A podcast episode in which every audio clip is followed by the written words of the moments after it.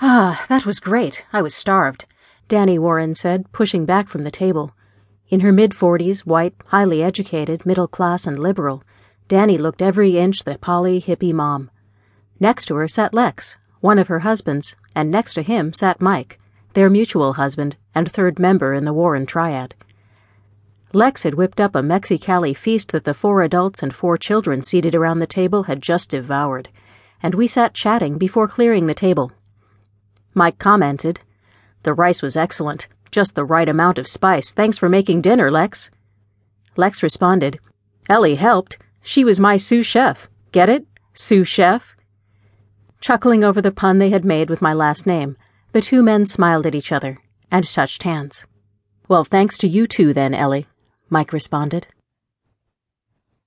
In this book, you will meet families like the Warrens, who are polyamorous. They are your bankers, information technology specialists, teachers, and dentists. Like your other neighbors, they love their children, still owe on their student loans, forget to floss, and could probably stand to lose a few pounds. The thing that sets them apart from your other neighbors is that they have, or are open to having, multiple romantic partners at the same time, and with each other's consent. Polyamory is not for everyone. Complex, time consuming, and potentially fraught with emotional booby traps polyamory is tremendously rewarding for some people and a complete disaster for others. While I explain it in far greater detail later in the book, here I briefly define polyamory as consensual and emotionally intimate non monogamous relationships, in which both women and men can negotiate to have multiple partners. This book reports the results of my 15 year ethnographic study of polyamorous families with children. I quote these poly folks throughout the book, using pseudonyms for everyone.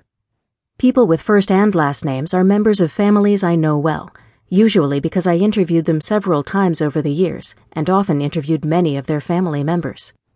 People who only have first names are people I know less about because I only interviewed them once or chatted with them at a social event or online. There is also an appendix with more information on my research methods.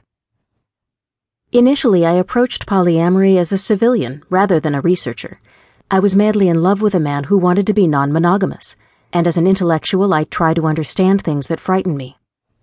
I was terrified of non monogamy, or what I learned in 1995 was called polyamory, when I heard a National Public Radio interview with Ryam Nearing, then publisher of the polyamorous magazine, Loving More. In an effort to master my fear, I sought out the local poly community and began asking members how they managed their multiple partner relationships.